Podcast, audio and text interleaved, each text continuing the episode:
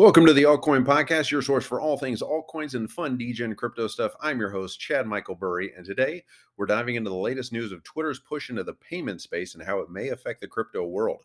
Twitter, the social media giant, has been making moves to enter the payment space for a while now. The CEO, Elon Musk, has stated that he wants the payments to be primarily in fiat currencies, but the payments product is being built in such a way that crypto payments could be added in the future.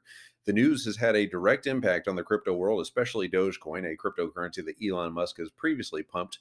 Uh, Dogecoin saw a spike in price after the news was announced, sending its price to around 8 cents to right now it's just above 9.3 cents. Um, and, you know, it's clear that Dogecoin continues to be impacted by Musk's actions, with its price seeing gains when he succeeds and failing when he struggles.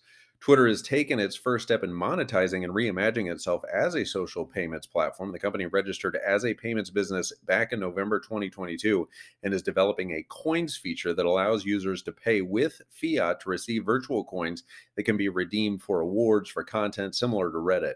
Twitter's director of product management, Crawford, is overseeing the payments product. Twitter has a history with crypto, although its crypto engineering lead left in November. The company still offers NFT verification as part of its Twitter Blue subscription benefits. Users can still tip select creators with Bitcoin payments via Strike, and eligible users with monetization enabled can display their Ethereum and Bitcoin wallet addresses to receive tips. Crawford has confirmed that Twitter still does not have a communications lead and declined to comment on their plans for the payments products in the future.